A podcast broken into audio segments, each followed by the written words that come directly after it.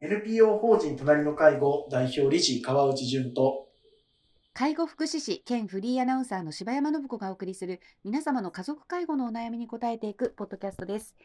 12月26日放送の隣の介護のラジオです今年最後の回ですね川内さんよろしくお願いしますそうですねもう最後ですねよろしくお願いします、よろしくお願いします。まあ、26日、これ、あの放送分となるので、まあ、クリスマスも終わってっていう頃ですね。そうで本す当ねにもう年末。多分、はいね、街並みも、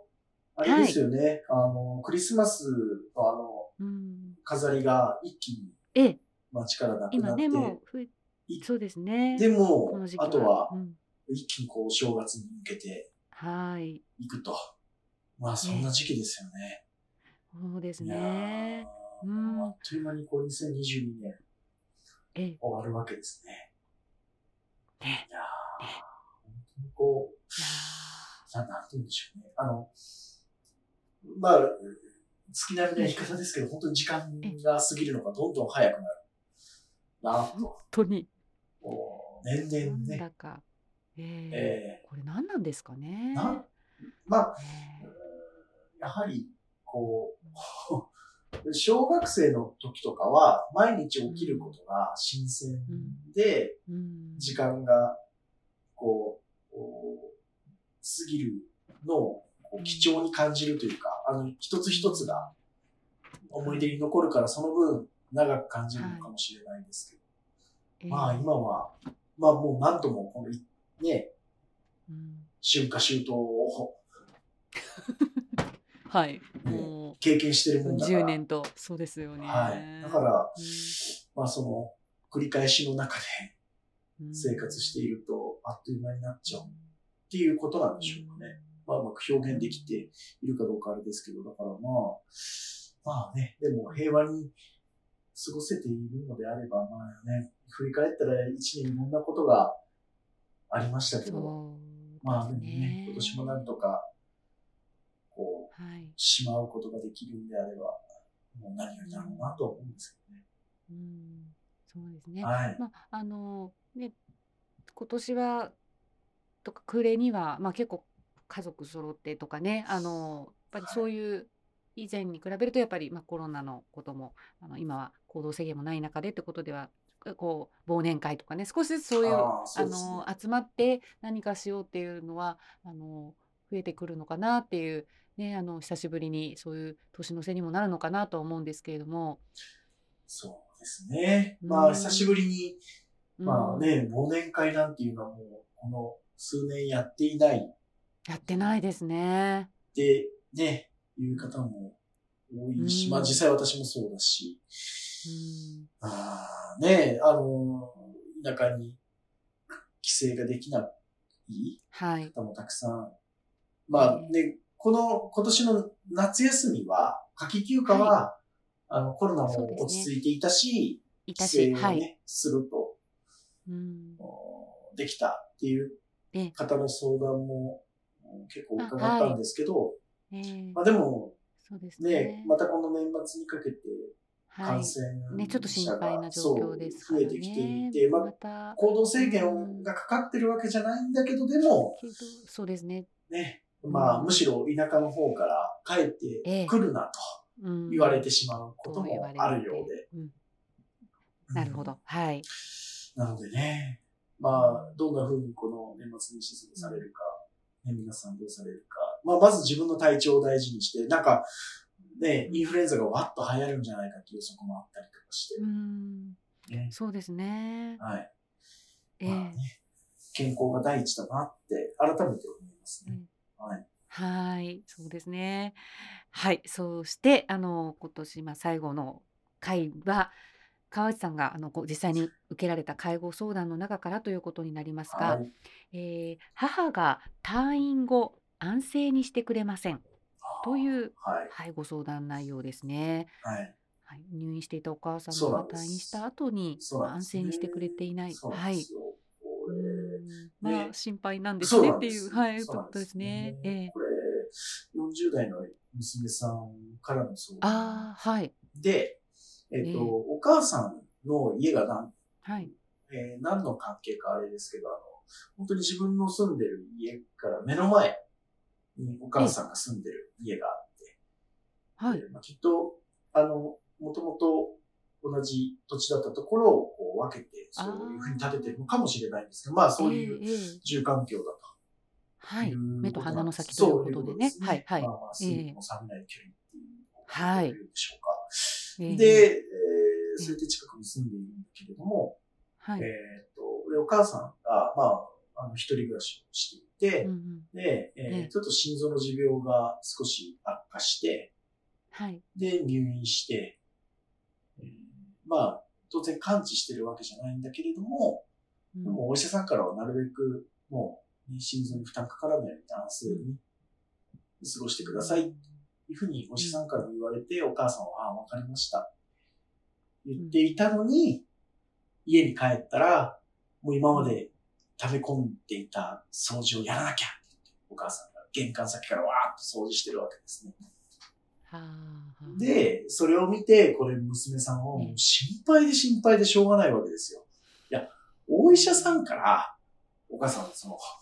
安静にしなきゃダメだって言われたよね。いうふうに言うんだけれども、でも、お母さんは、いや、でも私これやらなきゃって一生懸命こうやると。で、当然まあ娘さんは仕事もあるので、ずっとお母さんのそばについてるわけにいかず、ででも、また見たらお母さんが、その家の窓を拭いてたりとかするわけですよ。うん。うんで、また心配になったりとかして。ええでどうやったら母は言うこと聞いてくれるんでしょうかね。どうやったら分かってくれるんでしょう。いうふうにこの娘さんおっしゃるんです。はい。で、なるほど。うん私は、そこでこういろいろ、あの、この娘さんに聞いていったんですけど、いや、お母様の、もともとえ、えそのご性格というか、ええまあ、どんな生活をされてきた方なんですって言ったら、まあ、専業主婦ではなくて、はい。こうずっと、こう、飲食業で働いてきた人だったんですよね。ええあで、まあ、あの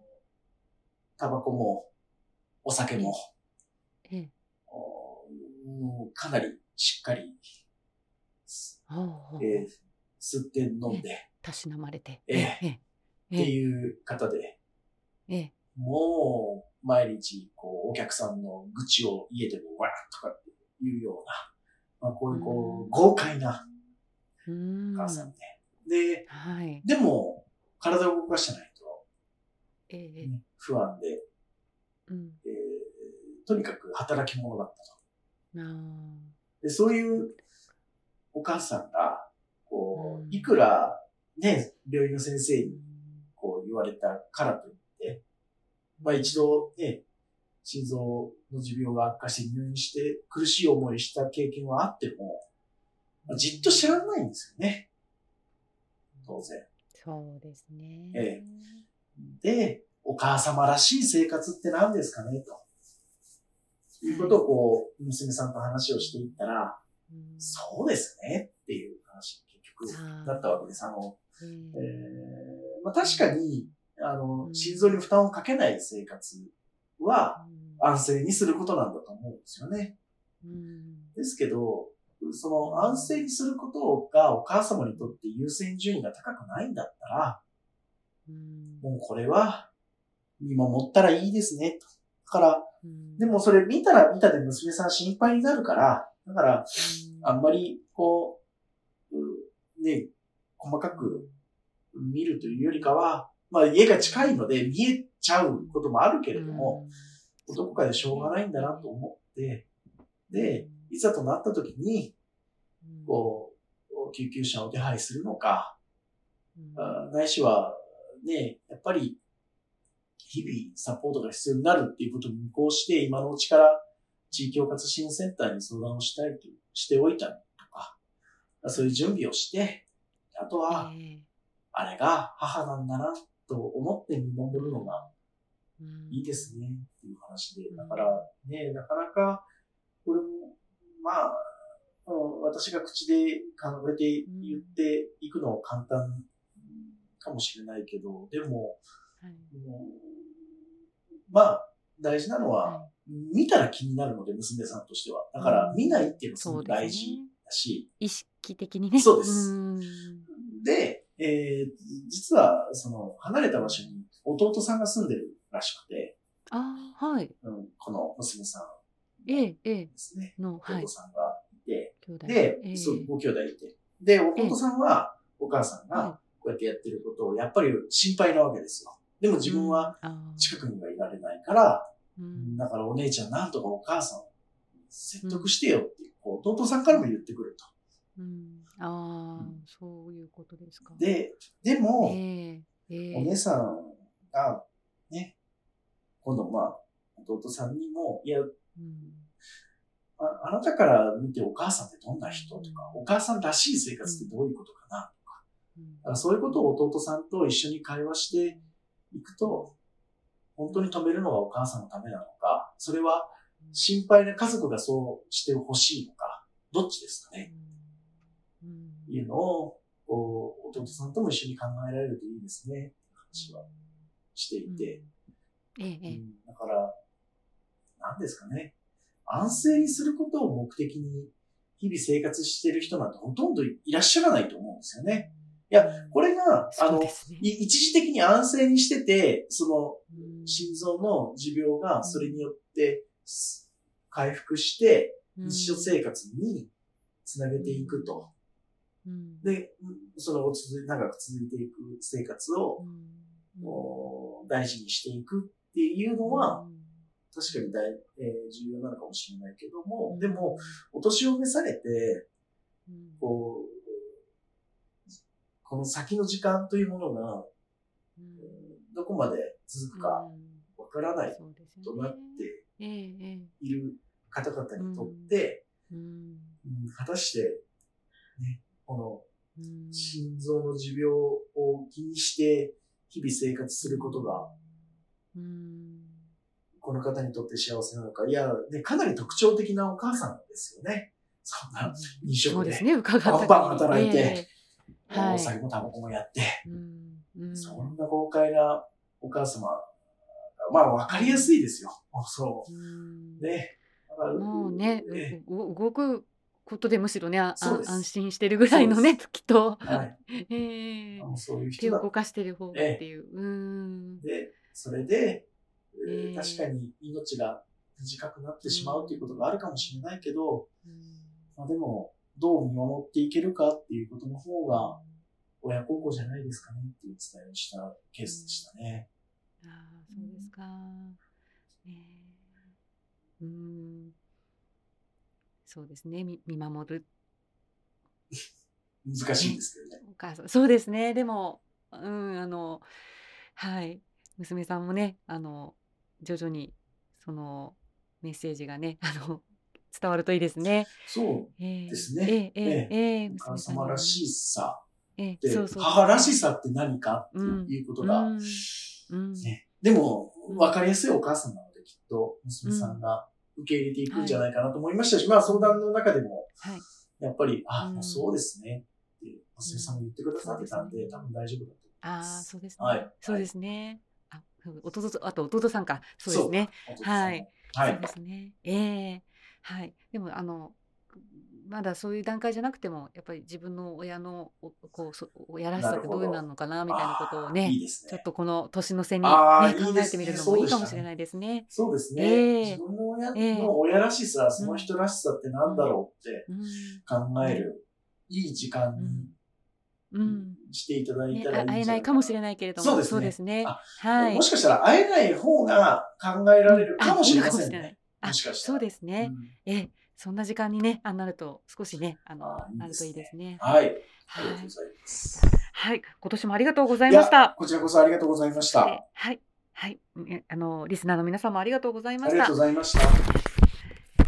皆様の家族介護に関するお悩みを募集しております。ラジオネーム、年齢、性別、家族介護のお悩みをラジオアットマーク、老人介護 .com までお送りください。